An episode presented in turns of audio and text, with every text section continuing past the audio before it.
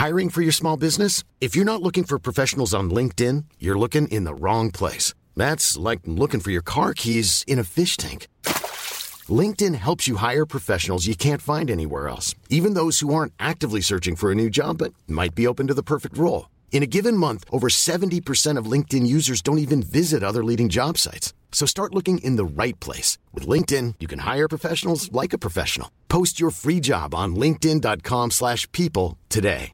When you're ready to pop the question, the last thing you want to do is second guess the ring. At Bluenile.com, you can design a one-of-a-kind ring with the ease and convenience of shopping online. Choose your diamond and setting. When you find the one, you'll get it delivered right to your door. Go to Bluenile.com and use promo code LISTEN to get $50 off your purchase of $500 or more. That's code LISTEN at Bluenile.com for $50 off your purchase. Bluenile.com code LISTEN.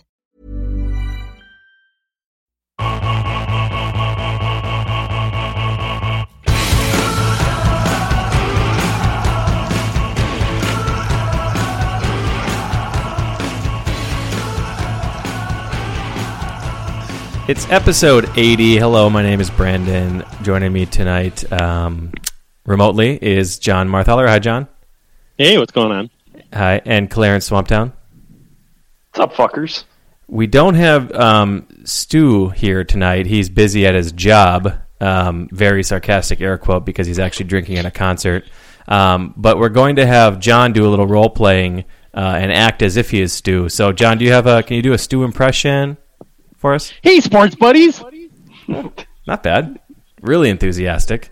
Um, that's good. Now I'm just gonna not talk for an hour. Yeah. that's my Stu impression. Yeah, exactly. Go up to the bar. See you later. Um, Yep. I we gotta go mow the lawn, guys.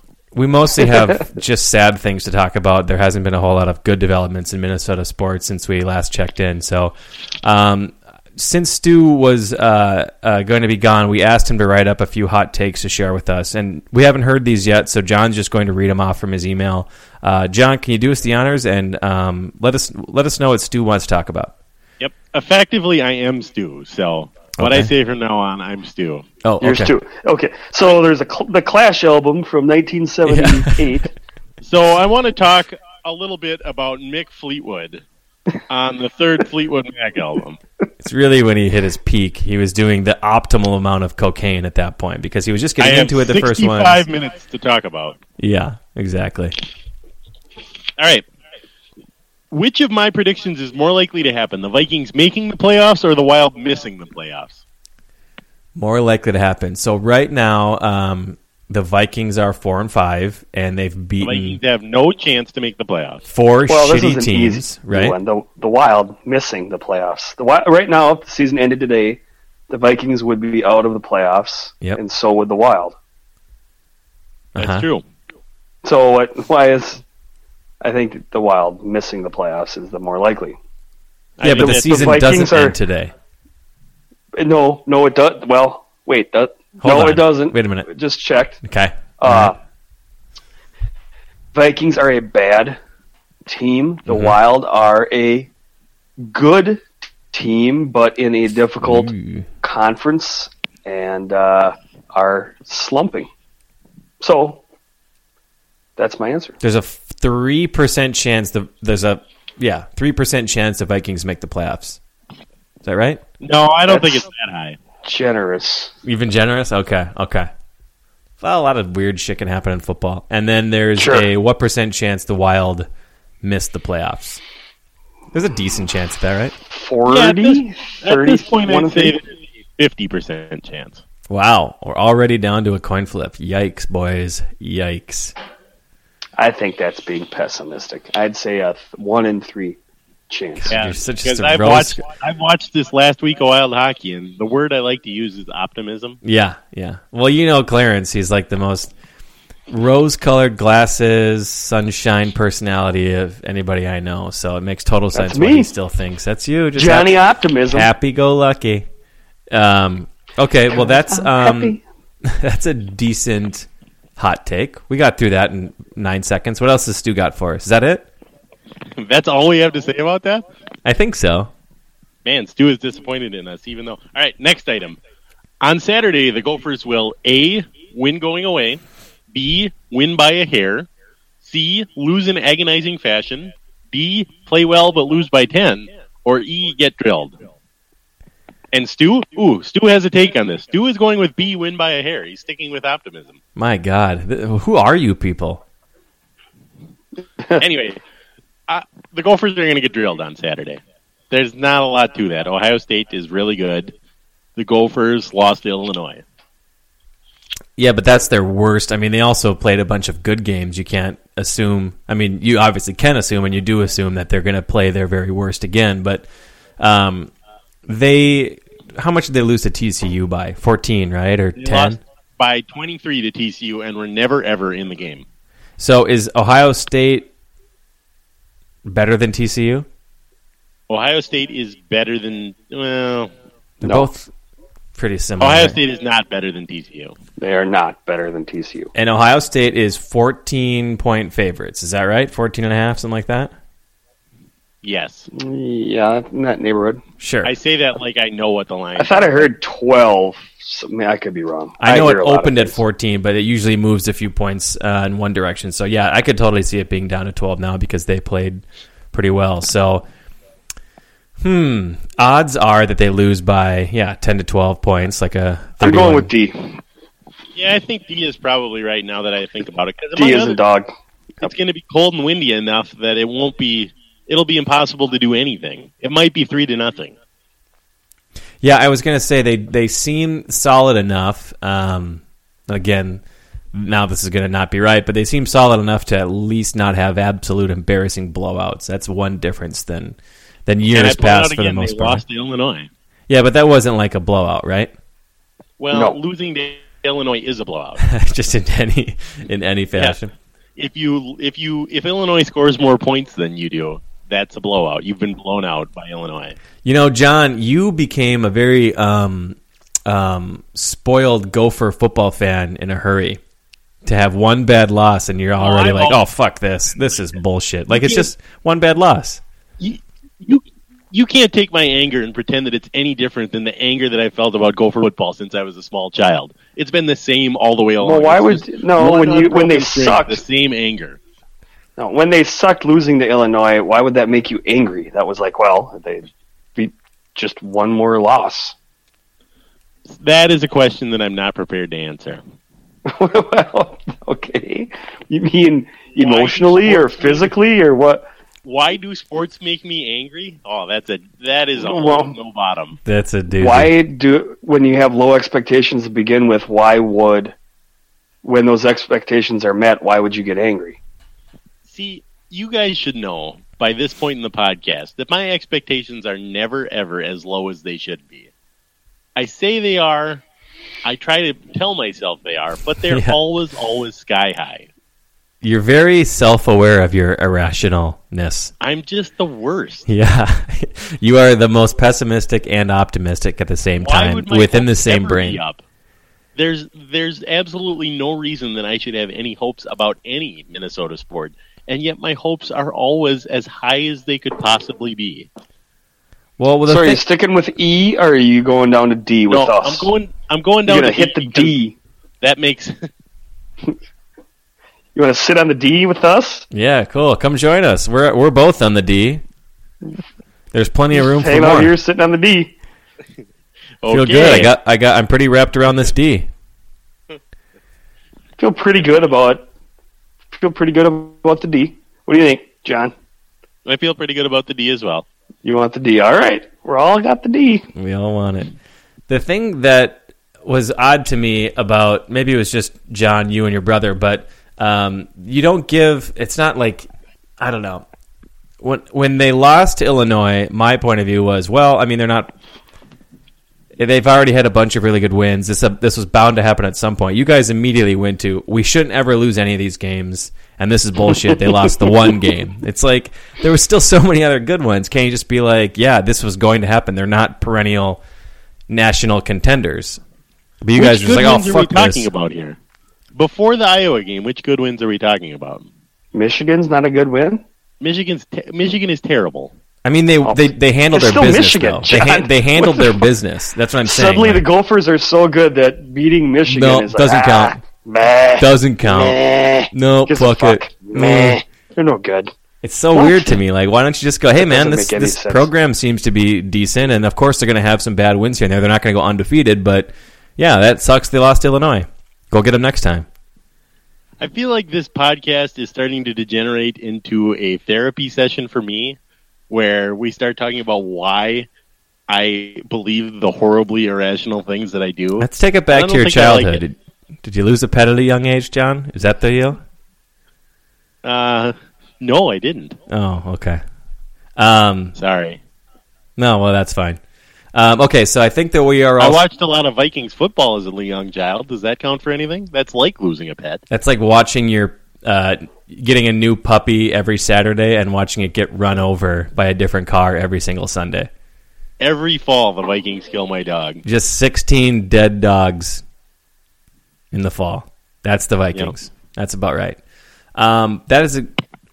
Are we looking? You're looking forward to the game though, right? Like your interest. This is going to be like. I don't know. Oh, I for sure, I'll be there. I'm there every week. Oh, you're going to be there in attendance. It's going to be a, a nice, uh, balmy 12 degrees for the game. You're, you're there every week. Are you there on games when they don't play at the at TCF? Do you There just anyway. Got a viewing Hang party out. in the club room. I I go. what? Really?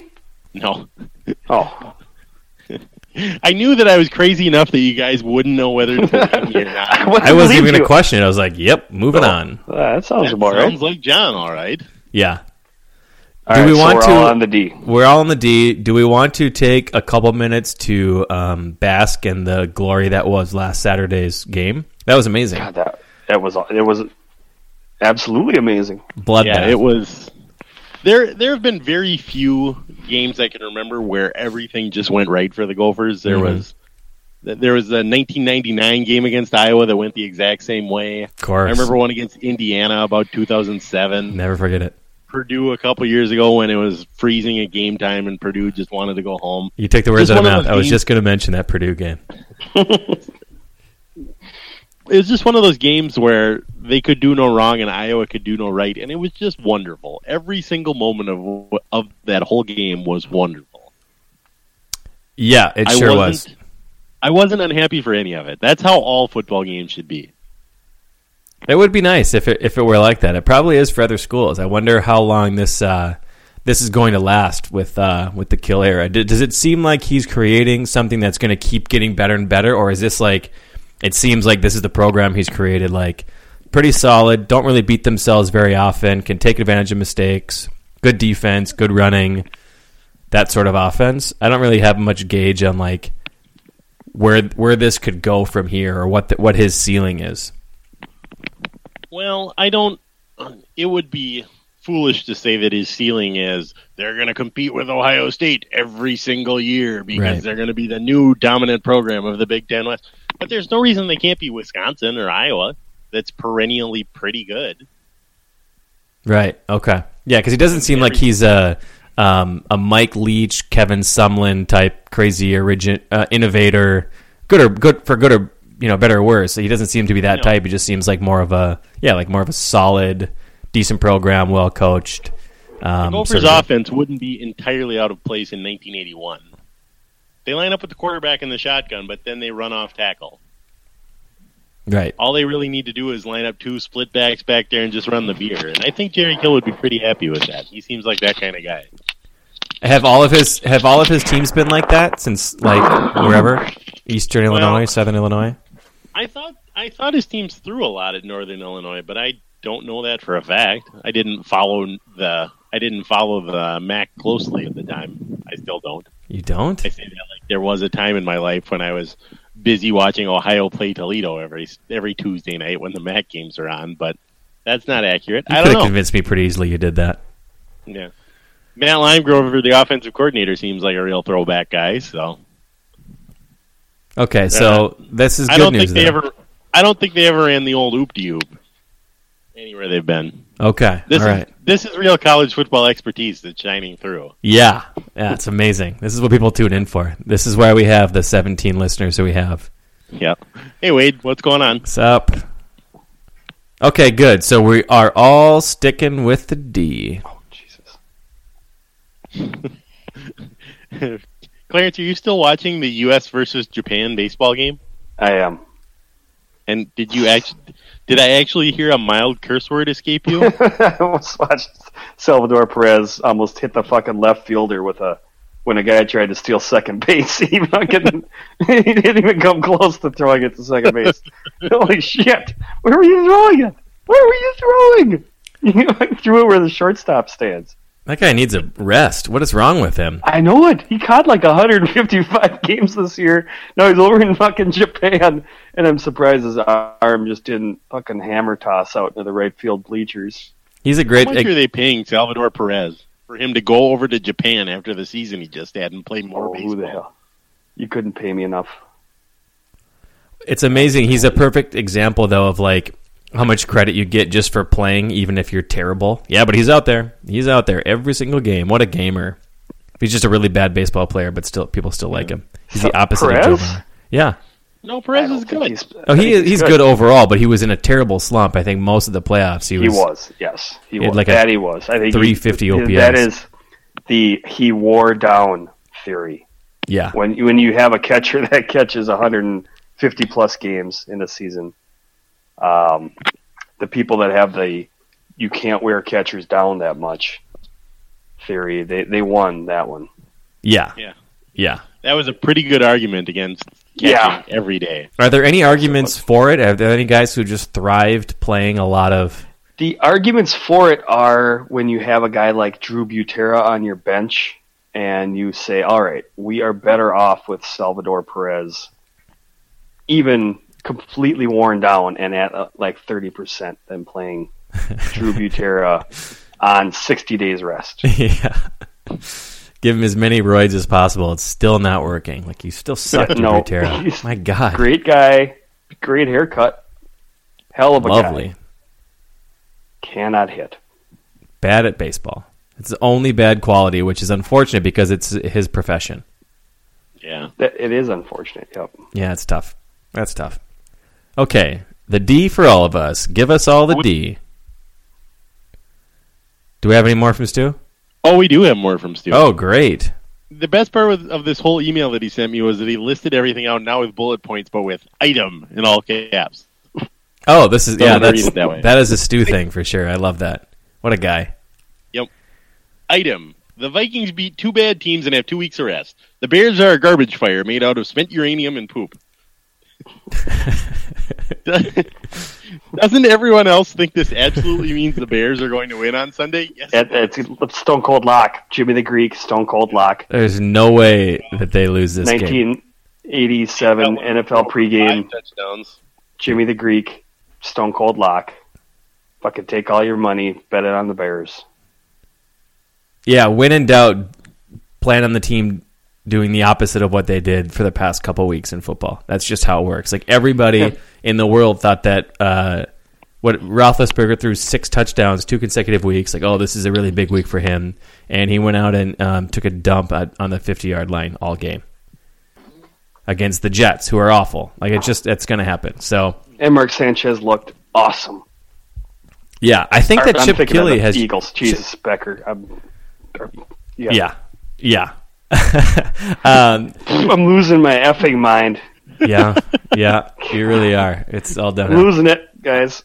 Chip Kelly has it. figured out a way to be uh, the system that doesn't losing my effing doesn't mind. matter who is actually his quarterback, which is amazing. That, that's like to me the most amazing thing in the world. Like, can you put Mark Sanchez in and, and still kick the shit out of a team? And they did it. That's unbelievable. I don't.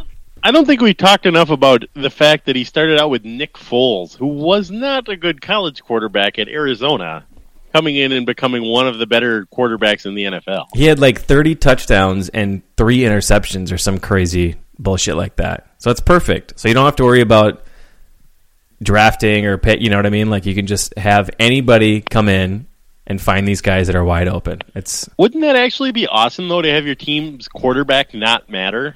Like have the Vikings Bridgewater goes down, oh we'll just put in Ponder and it'll be the exact same result. Wouldn't it be awesome to have an innovative offense Yeah. at any level? yeah, ex- Yeah, and awesome to see a play other than a draw play on third down. Be amazing. Um, be amazing. to have- it's amazing how many of my dad's criticisms of Bob Schnelker are also also apply to Norv Turner. It's basically my entire childhood happening over again. Uh, that was the last innovative offense we had was back when Jerry Burns was. I mean, that the West Coast offense. Jerry Burns was the you know architect of that, basically. You guys know my feelings on this. I don't think the offensive coordinator means a whole lot. I think it's coach, head coach, and quarterback. That's all it is. I mean, I don't even know what. I mean, how do you know that what's his face Teddy Bridgewater isn't changing the play or audibling or whatever most of the time anyway? We don't know whose play calls these are, right? We don't. So I think that Norv's a Norv is definitely not a great mind. I mean, we've looked at his past however many years, and he doesn't do a whole lot with his offenses. But I also think like. I don't know. I just don't think that he matters as much as Zimmer, which is a you know obviously an issue. He's never coached an offense before. You think Mike Zimmer matters more to the Vikings offense than Norv Turner? Uh, I think he should. You he know, doesn't. you're you've lost your. Yeah, No, you're now I thought I lost my mind The- seconds ago. The coach You've, you're cuckoo for cocoa puffs. The coach- You've lost it. Zimmer is in charge of Turner. Zimmer is more responsible for this than Turner. If he's saying I'm not going to have any responsibility, Talking What the fuck is? So then, ultimately, Ziggy Wilf really is in charge of the offense. And when we really get down to it, Roger Goodell is really in charge of the Vikings offense. Roger Goodell ultimately, is President Obama is in charge of the Vikings offense. okay. Okay, so Obama is the manager of Goodell, who's the manager of Wilf, who's the manager of okay. Well, and, and That's a really, if you want to get down to it, the Priory of Sion is really who's in charge of the Vikings offense because they control the whole universe. oh yeah, clearly and we know that. let's talk It, about. Uh, it doesn't take World long to connect those dots. It takes two seconds. Mike Nice Zimmer, who has never coached offense a day in his life, and ultimately basically just said, I'm hiring Norv Turner because I've never been a head coach before and I want an offensive coordinator that's done it before and has experience. That's I on him. have to worry That's about it. Zimmer's fault for doing that. It's his offense. It's his That's- team. That's fine that it's his fault, but it doesn't mean he's the one calling the play on two and eight. I don't know who's calling that play. I'm assuming it's Turner. It's Norv Turner. Norv Norv Turner. Nobody is. on. You're That the is only person fact. who doesn't know that. No, no, no. I'm not saying he's not calling the initial play. I'm just saying I don't know what responsibility of this is on audibles, on the fact that he's calling something else and they change, and you know Bridgewater doesn't follow through with it, or he has to call this because he doesn't trust his offensive line. I mean, there's so many different factors. I think it's borderline insane to be like, oh, I know, I know the problem here. It's Norv Turner. It's the offensive coordinator. That's crazy to me. There's so many me- different people, personnel, whatever, that it's just to me. I think you guys are not rubes, but it's the number one ultimate rube thing is to blame the offensive coordinator or ask for the backup quarterback to be put in. Those are rube moves, as far as I'm concerned. Well, let me let me lay out the responsibilities that Norv has when the Vikings offense is on the field, and the responsibilities that Mike Zimmer has when the Vikings are. I'm not saying he, I'm not saying. Norv Norv's role is to call the plays. Yep. Zimmer's role is to hold the challenge flag and decide whether they call timeout in the last two minutes of the half. Okay. Now, I can, I guess, I don't want to be a rube, so I'm going to leave it to you, and I'm going to leave it to uh, our 17 listeners to decide which of those roles is most important. But I know which way I'm leaning. So you don't think have Zimmer? own- So Zimmer just goes, I have no idea how to run an offense. Uh, you guys can just do whatever you want. You don't think he's involved with any of the game planning beforehand, any of the personnel decisions, any of those things at all? You think he's just going, ah, fuck it? Because that's then he should just be the defensive coordinator.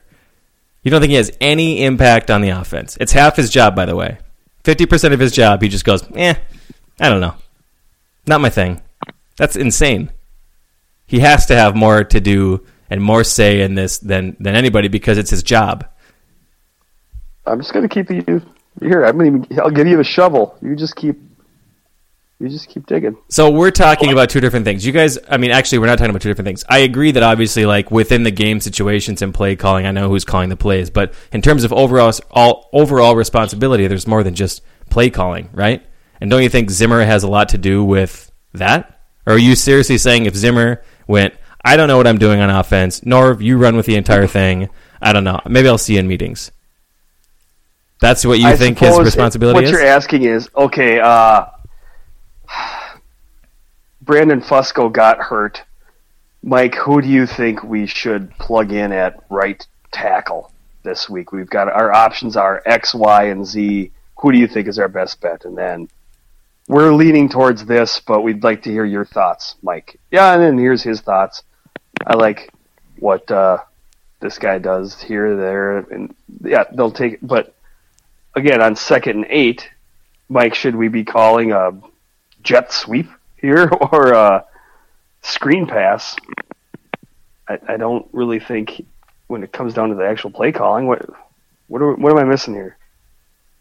I think that when Zimmer goes, you know what, this is not really my thing. I'm going to have somebody else do it. And we all just take that at face value and go, okay, well, then you get 0% of the blame. I have to think that during the week, what he's spending 60, 70 hours, I have to think he's spending 30 hours on the offense and 30 hours on the defense or something like that and some special teams, whatever. I don't think that he is just clearly washing his hands and going, it's all on you, Norv. This is 100% your job. That's weird to me. He's got a defensive maybe coordinator, after the right? games, maybe during the week, he's saying something like, "I'd like to see you get Cordell Patterson more involved in the offense. What are your ideas for doing so?" Is that a compromise we can reach? Maybe I don't know. I just think it's it's just weird to me that we have decided that because Zimmer has said he's not any good at it. You think he comes like, uh, "No, here's I wrote up some plays, Norv. These the plays I'd like to see you try." Like he's Gerb Schmidt. And he's on a bar napkin, you know, at Bunnies. No, I don't- up. you know, I don't know. I've never. I guess I've never really thought about what a, a head coach actually does as compared to his coordinators, but I assume he's. I don't know. Maybe he's. Yeah, talking more about personnel or looking at game film with them or learn or discussing technique or how to better block schemes, whatever. I have no idea. I'm just saying, like, I don't know. What I do know is you're the first person that's ever blamed the offense on Mike Zimmer. And I I'm blame the special I'm teams intrigued. on Mike Zimmer, the offense, and the defense. The coach is everything in football. We're, who are we giving credit to the Philip the Eagles offense and defense? It's Chip Kelly. It's his team. Same with Belichick's offense. Even though Belichick's a defensive mind, when their offense does well, I'm not going, good job, Josh McDaniels. I'm saying that's Belichick's team. He is doing something right. Whether he has that guy sort of um, carry out his mission, it's still his mission. It has to be. The, the cheating is def no, that's his. So who's mission. okay? So if they were cheating, and I mean when they were cheating, um, and let's say they were only And looking are. at like the Still the are. defensive teams, whatever, right?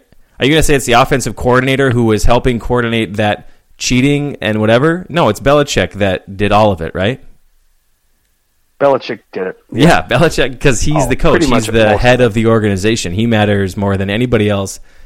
He and Brady are that organization, and it's the same with everything. And then I think that it's weird that we agree on that for most teams, and then we go to the Vikings and we go, "Oh, it's Norv Turner." It's like it's I don't think that Bill. I don't think that Mike Zimmer has as much involvement in the offense as Bill Belichick does in New England. I think they're two completely different situations. and that's unacceptable To who? to Brandon Braxey. right? So now what? I'm protesting. All right, Mike.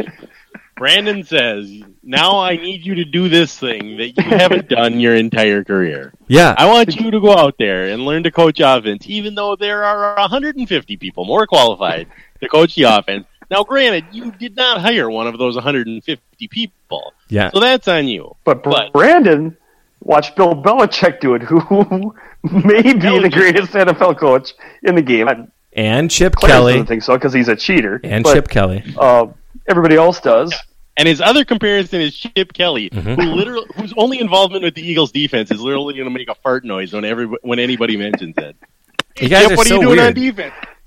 You just think that Chip Kelly Chip doesn't Kelly pay attention to defense? name He's the fucking head Equal coach. amounts of defense defensive players on the Eagles, You guys are I. just which is zero. lapdogs of the media. There's no fucking way. Of the me- lapdogs of the media. Yeah.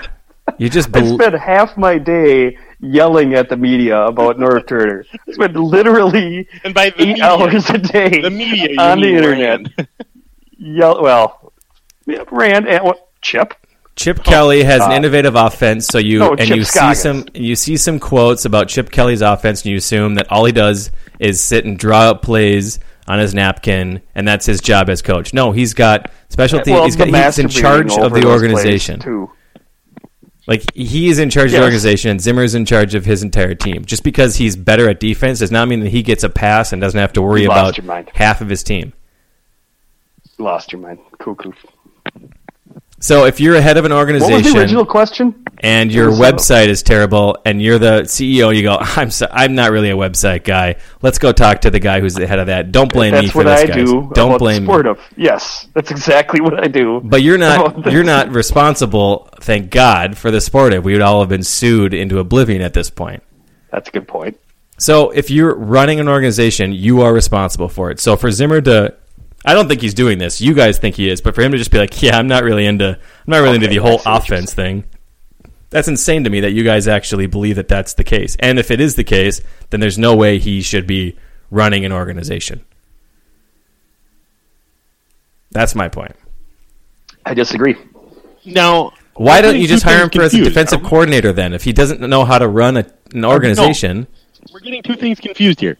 Of course, we're angry that he hired Norv Turner to be his offensive coordinator. We talked That's about it true. a lot at the time. uh huh. But when it comes to calling draw plays on third and twenty-one, that's only on Norv. I'm not talking Amen. about play calling. I'm talking about running an offense like seven days a week, like the Well, actual what more running of the offense. It's not just What do you play mean calling. running the offense. The offense is about Hey. the play calling. no, if it, if we get if we get news that the fruit in the offensive team meeting room is uh, subpar or some of the guys aren't showing up on meetings, I'll put that on Zimmer. Amen. Running that offense on Tuesday is real tough, and if practices aren't going as smoothly as possible, or maybe the schedule isn't posted on the wall, then those are all Zimmer things. I'm right there with Mhm. you. These are all things he should be responsible for. so there's running like the offense. Running the offense matters for three hours on Sunday and no other time. So there's like there's 11 guys in the field trying to block another 11 guys. There's a million different options and routes and things you can do and schemes and personnel and guys you can sub in and out. And you think the entirety of an NFL offense is just the play call.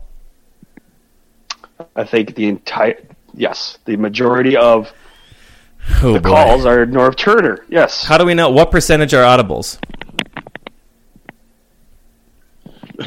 So the point that you're making is that Zimmer should be responsible for getting the wide receivers to run better routes or for running back blocking schemes or All of it. or pulling guards, whatever that is, blocking from running backs, and rec- I mean- teaching Teddy to pick up a blitz and know what that is.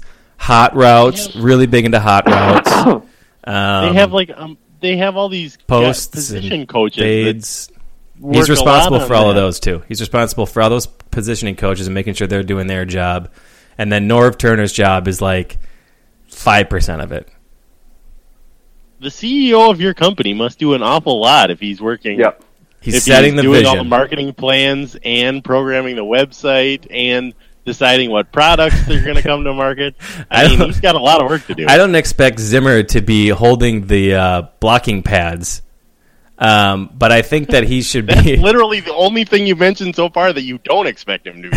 that is pretty much all, the only thing. I think that there's it's such it's the you know it, it's like I the don't most think you should put the lines on the field. I just expect to be there 100% of the time while they're doing it with a ruler to make sure they're doing it right. it's like the most complicated sport there is I think on the planet. It's so incredibly complicated, and play calling is like just a little bit of of it's important, but it's not everything. It's certainly not everything.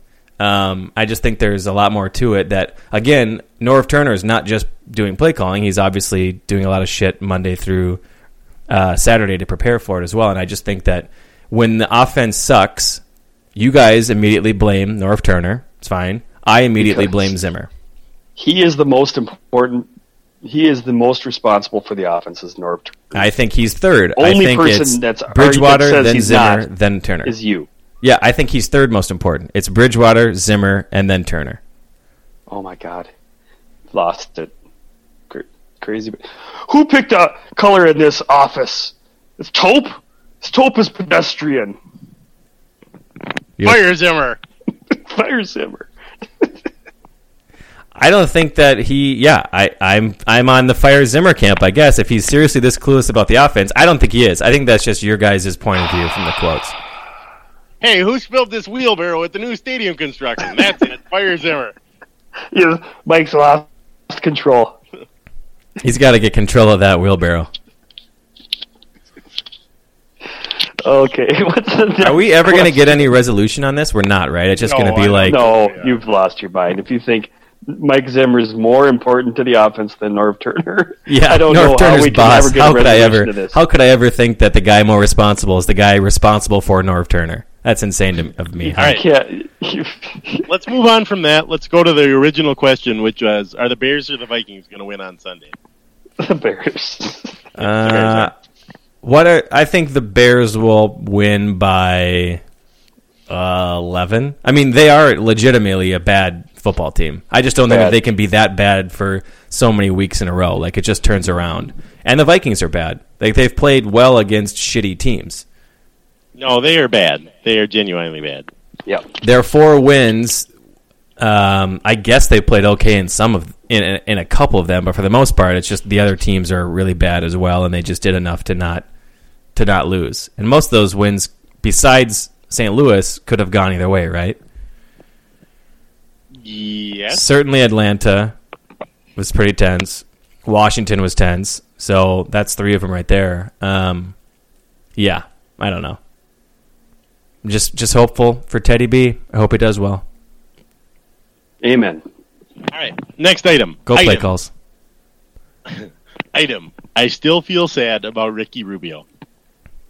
Oh, What happened to Ricky Rubio? Did he die? Is he dead? Yeah, yeah, man, you didn't know that? You're, you're not going to believe who killed him. Norv Turner. Uh, Norv fucking Turner killed him.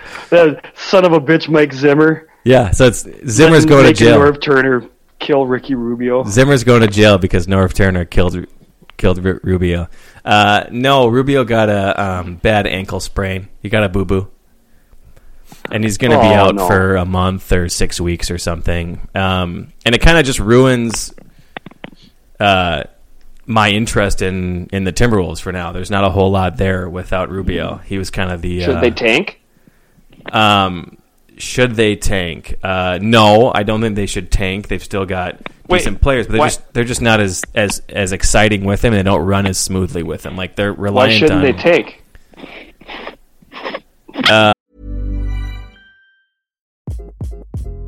Hi, this is Craig Robinson from Ways to Win, and support for this podcast comes from Invesco QQQ, the official ETF of the NCAA. The future isn't scary. Not realizing its potential, however, could be. Just like on the recruiting trail, I've seen potential come in many forms as a coach. Learn more at Invesco.com slash QQQ. Let's rethink possibility. Invesco Distributors, Inc. Ryan Reynolds here from Mint Mobile. With the price of just about everything going up during inflation, we thought we'd bring our prices down. So to help us, we brought in a reverse auctioneer, which is apparently a thing. Mint Mobile unlimited premium wireless. Ready to get 30, 30, bit to get 30, bit to get 20, 20, 20, bit to get 20, 20, bit to get 15, 15, 15, 15 just 15 bucks a month. So, Give it a try at mintmobile.com slash switch. $45 upfront for three months plus taxes and fees. Promo for new customers for limited time. Unlimited more than 40 gigabytes per month. Slows. Full terms at mintmobile.com. Uh, well, I, because he's going to be back soon. I think they're at a place where they've got enough young guys now that they've got their core. They don't need to to continue losing. They've been losing for eleven years now. You want him to tank? Well, what what am I? What, no, I'm trying to box you into a corner. I'm trying to. oh, sorry. Should I? How do I get myself? Sam? Hinkie is a genius for tanking year after year, and they should tank. Philly should tank again, and his game plan is just so genius. Yet, yet, the Wolves are not going to make the playoffs. Now they're without Ricky Rubio, and I propose them tanking, just like you think the 76ers are geniuses for doing, and Why you say that's a bad idea. Jessup?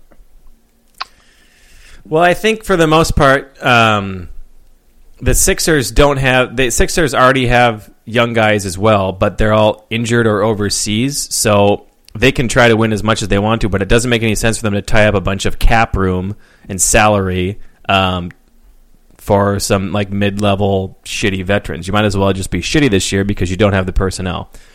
The Timberwolves for them to tank would have to like just not play their young guys, which would be really weird. Like they'd have to play like Budinger and Martin all the time, and you know, bunch of really old guys. It's not going to do them any good for the for the future of the organization. For the future of the Wolves, they have to let these guys play. Maybe No, that I maybe that is tanking. Is still on the market. Yeah, yeah. They Maybe can still tank pretty easily. yeah, maybe tanking is playing LaVine and um, and Bennett and and Wiggins. So I guess it's possible. It could be considered tanking. They're Well, just not going to be they as fun should. for. They're not going to be as fun for a few weeks until Ricky comes back because he was he was um he's not really very replaceable on this roster, and he's been awesome so far. He's been really really good. So that's kind They're of a sure not going to be as dreamy without him. No, no, God no. Um, I'm sad just thinking about it. I know. Yeah. You and me both, man. Um, We we should send him something, like a plant or a kitty, a kitty. just Sure. to cheer him up. I imagine that Clarence has a bunch of feral cats on his uh, compound. Do you want to just uh, ship them? Uh, Just a, we do. We got a fuck ton. We got so many of these things. Yeah, I go out, out in the shed, out in the lawnmower seat, and there's just cat hair all over the lawnmower seat because things are sleeping on a fucking lawnmower. They're You- everywhere. you really have cats down there?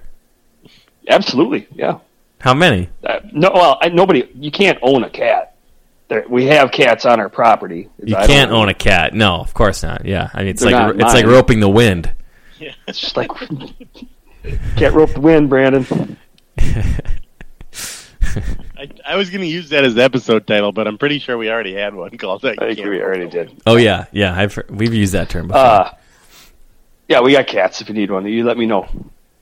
I will. Don't expect a call. Okie doke. Yeah, not going to be happening. Um, so Rubio will be back in a month, and that will make things uh, life better, um, better for me personally, at least. Hopefully, you guys as well. I'm having a kid soon, so I need some good TV, uh, some good TV coming on. So I need. I can get back. understand that. Yeah, the thing about parenting, uh, at least babies, is your there's only two emotions. You're either um, stressed out or bored. There's no middle Mm-hmm. ground of like regular old happiness happening. It doesn't. No. There's just none of that anymore.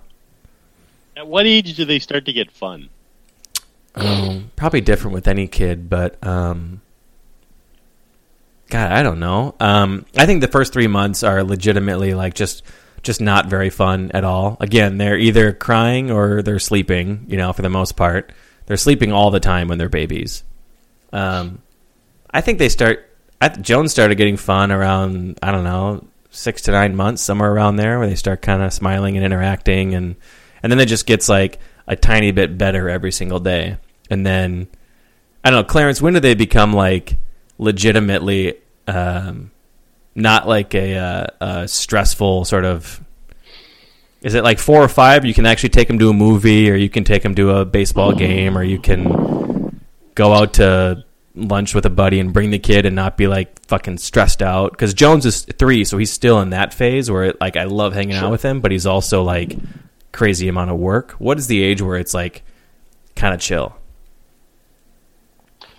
For uh, for us, I, so I think you were right that they start getting fun about six months, maybe nine, when they can start. Uh, I think interacting is a good word that you used for it, and I think you have a window there between six to nine months, and when they start uh, walking, when it actually goes, it's like a bell curve, like more like a sine wave. It goes back downhill because then there's a shitty time there when they can walk around, but they can't talk yet. So they're moving around, but you can't reason with, you can't like interact with them verbally and say, "Hey, knock this." They don't understand what you're saying so much, and they can't tell you what's wrong with them. That's kind of a shitty time Yep. before they can talk. Then once they can start talking, then it starts pick that belt that sine wave starts going back up, and I'd say it's maybe at like where they can start using the bathroom on their own, um, where you, you can go to a restaurant and give them a coloring book and they can sit quietly Mm-hmm. um, and keep themselves occupied. Maybe four, where it starts getting better again. Okay, yeah, good. I'm almost there with the second one. Just starting with the other one. Oof. Yeah. And then it goes uphill from there, and then apparently, you know, now it starts when they start getting closer to teenage years and they start getting the, the sassiness, the broxiness, Oh no. You got a You couple know, little the Broxies in the house right now? the Yee. poochiness. Yep. And oh, uh, no. then maybe it starts going back downhill a little bit. Oh, How old man. is your oldest now, Clarence? 11. Ooh, A couple years before the teenage years. prime Poochie age. getting close. Getting, get, starting to get in that poochie zone. oh boy. Hat backwards, doing ollies out in the driveway. Nobody likes the Poochie zone. We're really two here right now because he's got Yep. I got two almost in the Poochie zone at this point. Blaming Oh. Zimmer for the, you know, for His Ebola subordinates crisis. blaming Zimmer for people that report to him. I don't know. We're gonna have to we're gonna have to pick that one up again because I feel like one of us is we we usually sort of agree. Uh, you know, the most part if you want to talk more about that, you go right ahead. we are. Yeah. I don't know what more there's to talk about. I am I am happy to cede the floor to you. All right, I'll do some research. I don't know. I, I don't know about what, but that's usually just my canned answer when I don't know what I'm talking about. Do some Let me do some research. research. Yeah, I'm gonna do some do some research and get back Do to do some you. research. Porn. Click, click, click, click. Uh, All right. Next stew item. Item. Oh, did If we you have a get? strong We got one more stew item. Oh, okay, okay, gotcha. If you have a strong opinion about Gene Glynn coaching third base for the Twins, do you blame your parents or is this a character flaw? Something you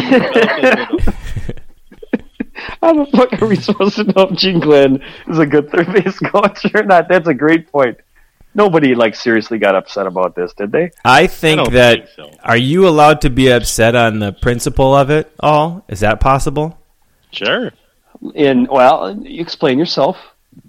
Like Gene Glynn is not going to um, add or subtract the win total by more than maybe three runs over 162 games.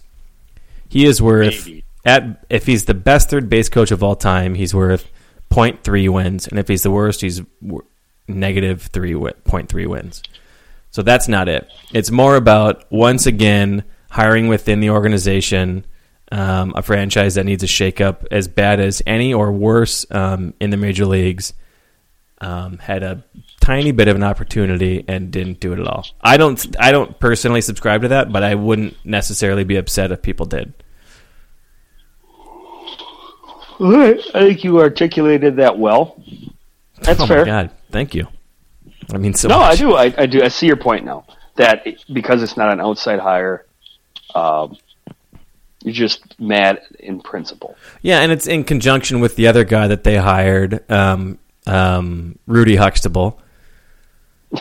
I honestly don't know who this guy is. Do you? Does anybody know who he is? No, is? Rudy no. Hernandez. But they said 14 years in the organization, so I do feel, and I could just be dreaming. I do feel like there was some lip service paid by Ryan or St. Peter or somebody, and I could be totally off. But I felt like there was. Wasn't there an expectation set a little bit by them of like we're going to do things a little bit differently or think outside the box or All no they said were they were going to interview outside the organization candidates, and they were going to hire a Latin American coach. okay Now, is Root is I again? I don't know anything about Rudy Hernandez. Does he speak Spanish? Does is he the guy that they when they said Terry Ryan promised that there will be a Latin coach on the team? Is Rudy Hernandez the guy now, or is he from like you know? he's from Cranston? Tulsa. Yeah. Yeah, I don't. I mean, I honestly have no idea. No, I think he's I think he's Hispanic.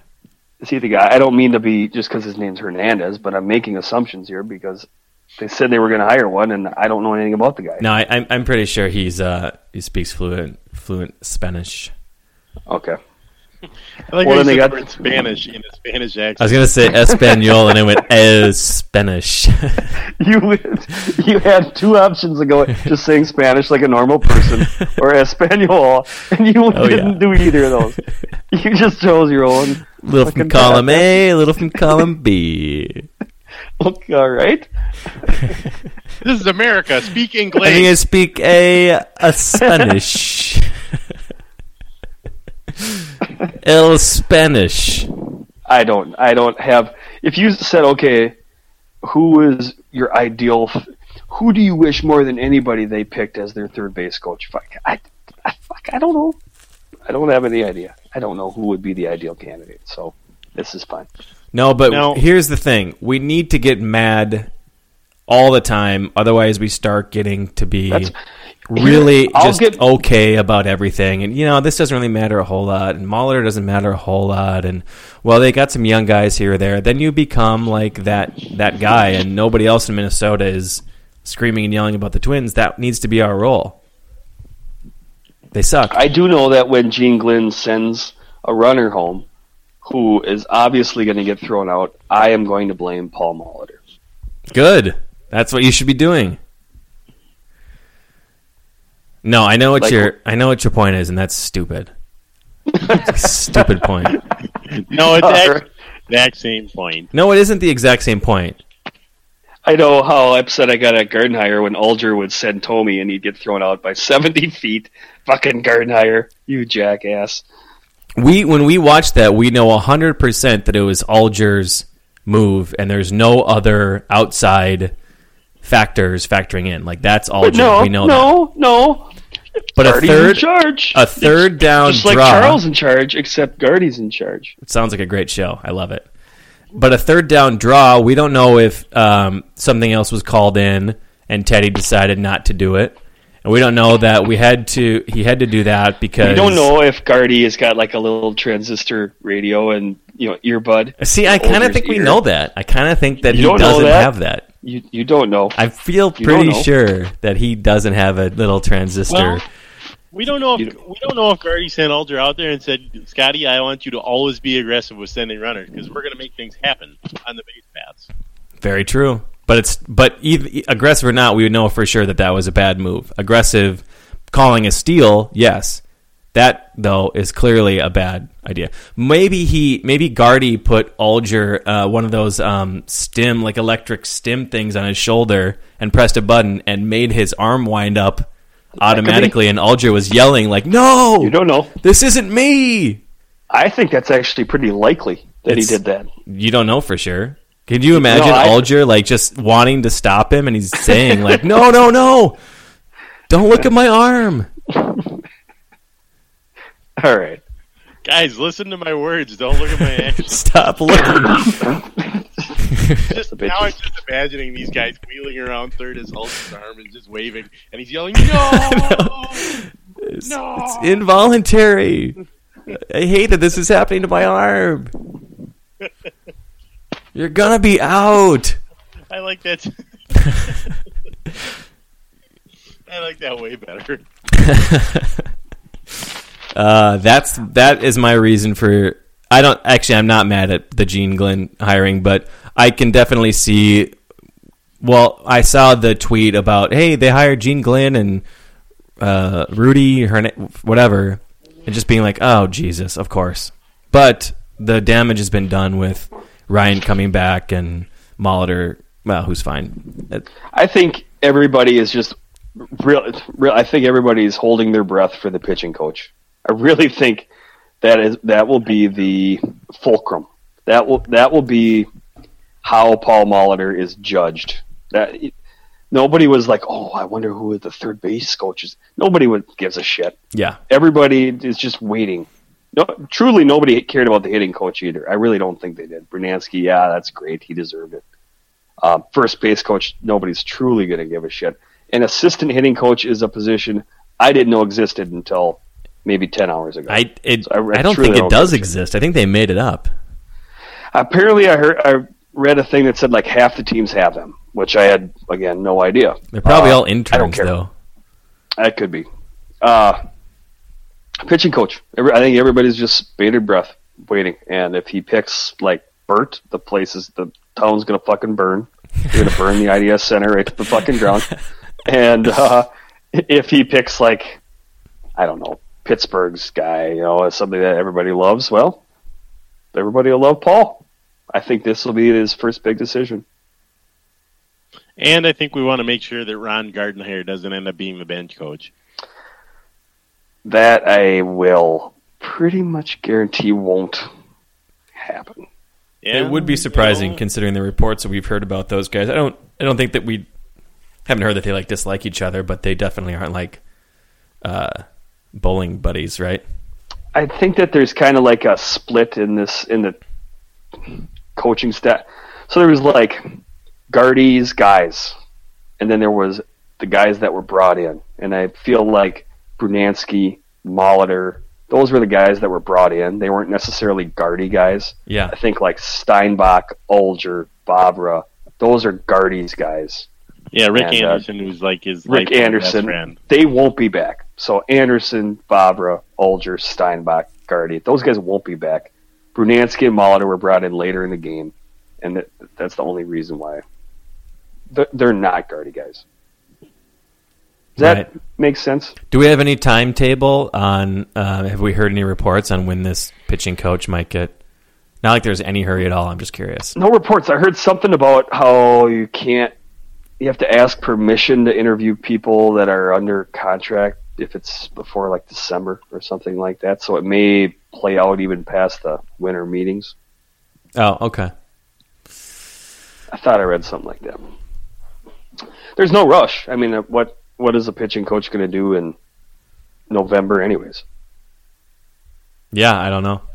Nothing. No rush. Take your time, boys. If you're going to hire Bert, just fucking do it now. There's no Because way they it's- hire it's the gonna- TV if I guy. gotta, like, get my all my burning shit like out. Not let me know now while it's warmer. You know, December's so cold. oh man, that would be the greatest day of all time. That would just be unbelievable. Be so happy. Not. It will be somebody with lots of experience. That Molitor isn't going to hire some newcomer. It's n- that's never coached, been a pitching coach before. It's because not. he's old and doesn't have contacts with the 35 year old dudes. it's very similar to the Mike Zimmer situation oh, in that he's never been a manager before, and he's going to want to rely on a pitching coach that's actually done it before. Where Mike Zimmer had never been a head coach, so he wanted an offensive coordinator where he could just hand over the reins and say, "Here, you worry about the offense. I'll worry about everything else."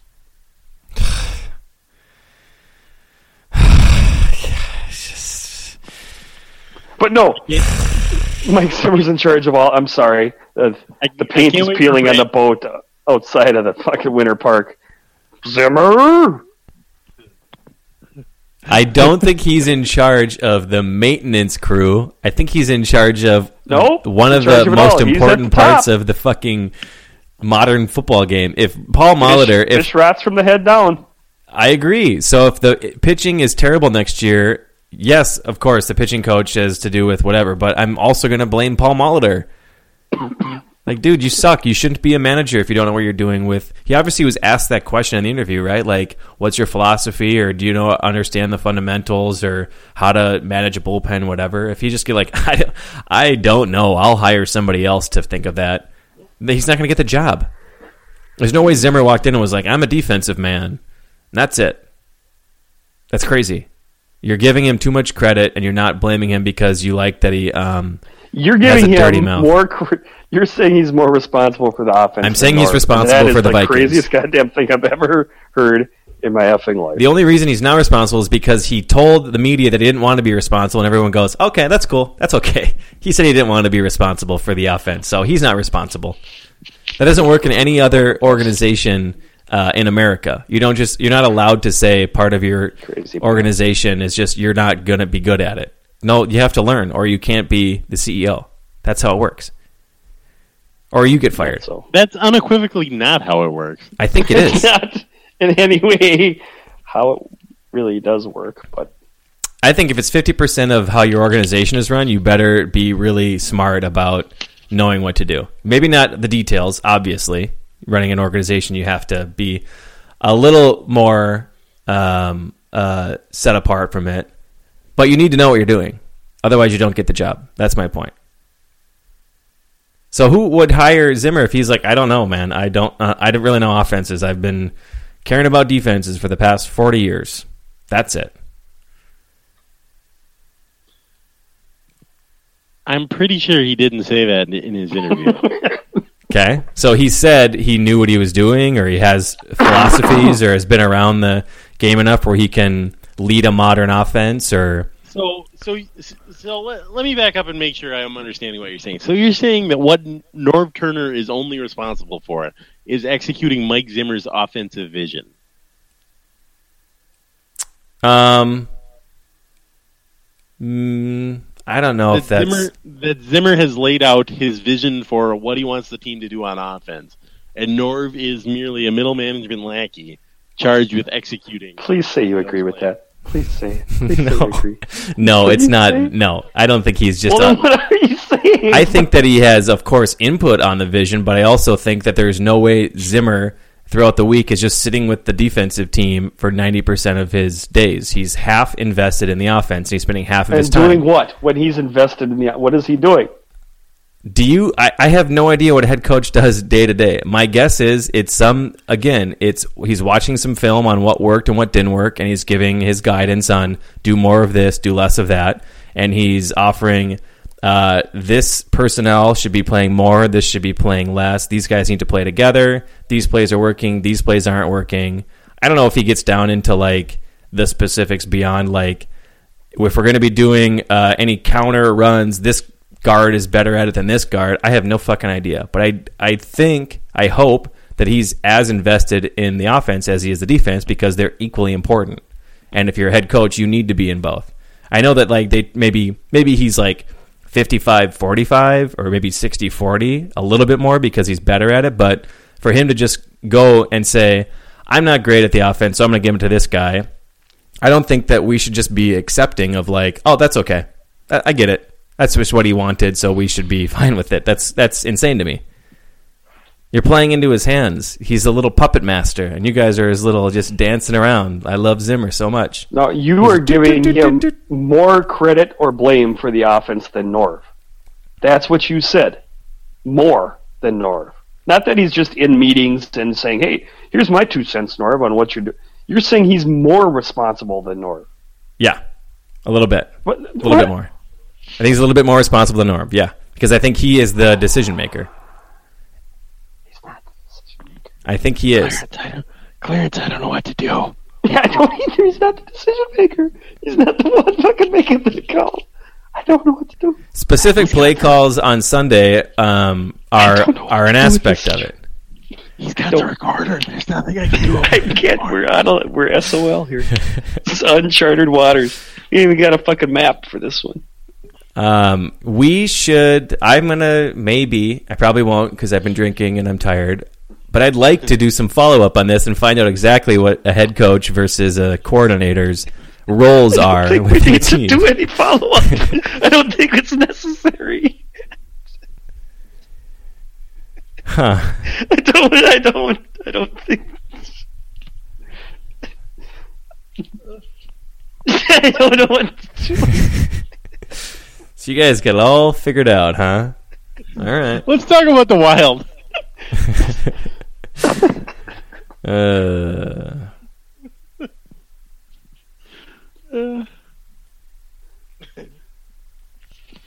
Oh, okay, maybe I'm wrong. Maybe I might be, but I don't think that I am. I feel pretty good about this. I want to talk about the Wild a little bit because I was the one who was panicking last week, and Clarence was telling me it was just one of 82 games. It was a little I bit never of role said one of eighty-two. Michael Rand said one of eighty-two. You I said never one said of that. 82. No, I did not. You said that last week on the podcast. Wait, I might it have said it then. I I don't think I did, but And Okay. I, I made the point that they look that they played terrible against Pittsburgh and good teams don't Mhm. terrible, and everybody said no, they'll still be fine. They're doing great, and look what happened. Pessimism won the day. okay, okay. Zach Parise got hurt, and uh, they're not a deep enough team to absorb that that uh, injury. to and losing one guy. yeah, the best player on their team, yeah, uh, that that hurt them. Yes. It, I just the thing that I can't understand the most, and we've talked about this a lot, and so maybe we don't need to talk about it again. But the last few games have been some of the worst worst games that we've seen. The power play has scored two goals this year. They're still terrible, and yet last night they're playing New Jersey. They go on the power play. They trot out the same first power play they've been trotting out all season. I couldn't Literally agree more. The whole year, they didn't score the second power play. Now maybe this is the time that they might change something. They might say, you know, we're two for twenty nine on the power play. I don't think w- what we're doing is working. Let's change it up a little bit. And they trot the same guys out there for a minute and twenty seconds, Mhm. generating no shots and having Nothing. a power play that involves Ryan Suter skate back, skating back to get the puck from behind his own net. And how how can you look at that if you're Mike Yeo and you're Andrew Brunette, who theoretically was hired to coach the power play and right now is just stealing money from the organization? How can you look at that and go, you know what, guys? I think we just need to stay the course here. Mikko, you're doing a heck of a job. Suter, heck of a job. You guys stay on the first power play. We're not going to change a thing. Why have they not changed something? Thomas Vanek, you know what? I know you're not shooting the puck ever. That's okay. You stay there. Try something. Put Well, what do all those players have in common? Um, they're old. That's it. They're veterans. I we've talked about this since the podcast started. Yeo is defers to veterans. He is whether he's afraid to confront them or demote them. He gave Dany Heatley 1,300 minutes last year. Dany Heatley was had nothing, nothing, and he gave him 1,300 minutes. He will not bench a veteran. He won't do it. If anything, he'll give them more minutes. He won't do it. That's it. We've, we've talked about this for two years now. I don't. So is there an answer? It's just There's no there answer. is no answer. the This is all things we already knew. This is eh, we all. This is what I keep saying, John. Their problems are all things we already knew. They have shaky, streaky goaltending. They defer to their vets too much, and their power play system sucks. This is It- all the three points we had before the season. I, I, I, do have one bright spot that I want to talk about. I really think Mikko Koivu has a chance to be the best fourth line center in the league. they put him on the fourth line. I think he's great on the checking line. I think he can kill penalties. That would be a perfect role for him. I think we should do it immediately. they have strengths. So they have a solid defensive system. They have young, skilled, fast forwards and some veterans that do play their roles well. But they have those negatives that we just talked about also. And because they have those two things, they're they're always going to be streaky. Is Yeo ever going to learn? You think, or is this just who he is? I don't know. I I wonder about. That's a great question because he is still the youngest coach in the NHL. I believe he's still extremely young for his position. So does that mean I think it's more about experience so young? than age, right? I mean, if you're 35 but have been coaching for 12 years, that's to me you're older than a 45 year 35 old who's coaching 30s for you 10 know. years and you have a two Stanley Cups, well then you can do whatever the fuck you want. The veterans got to respect you because you have that track record. When you're 38 and you've been coaching for three years and you've won one playoff series or whatever, what you're going to go to the veterans and say, you know what, we really need to demote you to the, to the third line. So how long has he been a coach? Like how long has he been the head coach? Third season. Third season. So what do you think? You think he's ever going to get better? Is this just going to be like he's just going to be fired at some I think he point can. because- I think. I hope he can. I hope after he gains some years, then he gains that credibility and can go to the veterans and say, "No, you need to do it this way," rather than just you guys do whatever you want. You get your twenty minutes every night because I'm not gonna. I'm not gonna demote you. And his point of view on why they suck now is because dealing with some injuries and uh, a Which little bit true. of streaky goalie, goalieing. True. And we'll we'll right this ship. We got a good squad, and uh, we'll get there. We'll be there in in May or whenever the fuck the playoffs are. That's his point. That's his point. and those points have some merit, but it doesn't justify just keep banging your head into the wall every night doing the same goddamn thing and not getting any results. Yeah, all I'm asking is for one sign that maybe it's time to change one thing. I don't know what that needs to be. Maybe maybe not having the same five guys trudge out there on the first power play. Just some indication that they're trying something different. I don't know what that is. I'd just like to see something. Well, what it, for example, you've got, you know, Vanek and Pominville as the wings getting the bulk of the power play minutes, and they're not producing. yeah. They've had 44 chances and they've had two goals. You've got other talented, skilled wings that you could give more minutes to. You've got Coyle, you've got Niederreiter, you've got Zucker, who I, I don't know that his game will transfer to the power play, but you can at least try. Uh, you know, he's more of a speed game, bring it in on transition, beat a guy. He's not a set up the offense in the offensive zone and move the puck around. That's not necessarily his strength, although he he's done it well elsewhere at other levels. But you're right, John. Try something. You do have the personnel to at least try it. It's not like you just say, "I've got nobody else here. I have to play Mikko five minutes a night on the power play. I've got nobody else." No, that's not true. You do have other players. Give them a shot. It hasn't worked. Yeah, that's whatever. We talked about we talk about this every fucking episode, but it keeps as long as it's true. Maybe we just keep talking about it. I don't know. I think it makes me feel better. We talked about it before the season started. That's true. Yeah, it's it's it does make me feel better to talk about things we already know. That's helpful. It's therapy. true. That's, what hap- this this podcast has basically become a therapy session. You're Why right. do we refer to it as group? This is, yeah. Let's talk true. about that in group, guys. yeah. All right, that's all I wanted to talk about for the Wild, just to make my. I don't feel just better. to feel less like a crazy person. I don't feel better. I feel more worse. crazy than when we started. Unfortunately, this is I do too. I I'm feel nervous. worse and crazier. I feel like um, disrespected, um, uh, professionally embarrassed, um, clowned upon. I feel as if I've been clowned upon.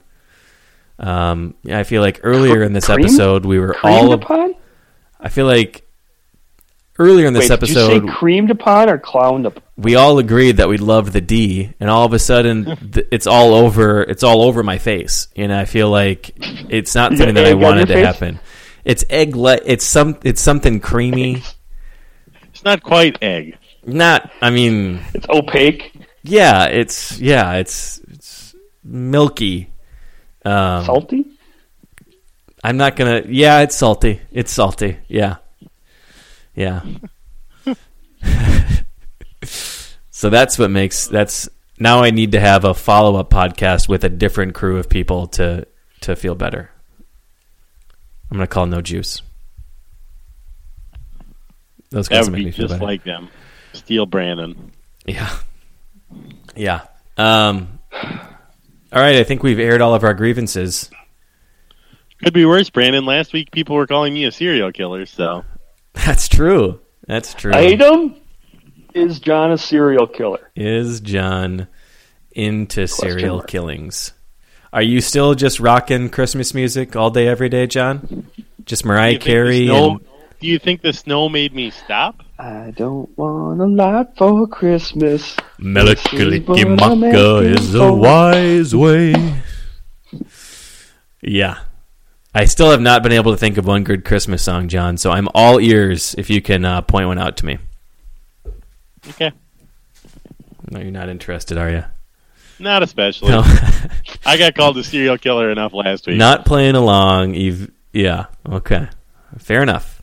Fair enough. All right, I'm going to go research. Uh, I'm going to go research some stuff. I got to do some research. I'm going to do some reading. Porn. Porn. gotta- click, click, click, click. I gotta research some different, uh, uh, some professional stuff, some amateur stuff, just to Butts.com. click, click, click. www.butts.com. buttlovers.org. BL dot dot, dot edu. Butts.edu. Butts.edu. Butts.edu. Butts University. Population me. Yikes.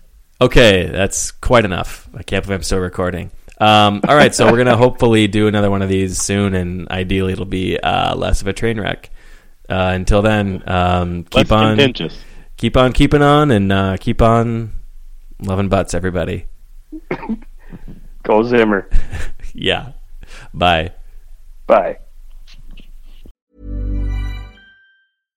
Hi, I'm Daniel, founder of Pretty Litter. Cats and cat owners deserve better than any old fashioned litter. That's why I teamed up with scientists and veterinarians to create Pretty Litter. Its innovative crystal formula has superior odor control and weighs up to 80% less than clay litter. Pretty Litter even monitors health by changing colors to help detect early signs of potential illness. It's the world's smartest kitty litter. Go to prettylitter.com and use code ACAST for 20% off your first order and a free cat toy. Terms and conditions apply. See site for details. Even when we're on a budget, we still deserve nice things. Quince is a place to scoop up stunning high end goods for 50 to 80% less than similar brands. They have buttery soft cashmere sweaters starting at $50, luxurious Italian leather bags, and so much more. Plus, Quince only works with factories that use safe, ethical, and responsible manufacturing. Get the high-end goods you'll love without the high price tag with Quince. Go to quince.com/style for free shipping and 365-day returns.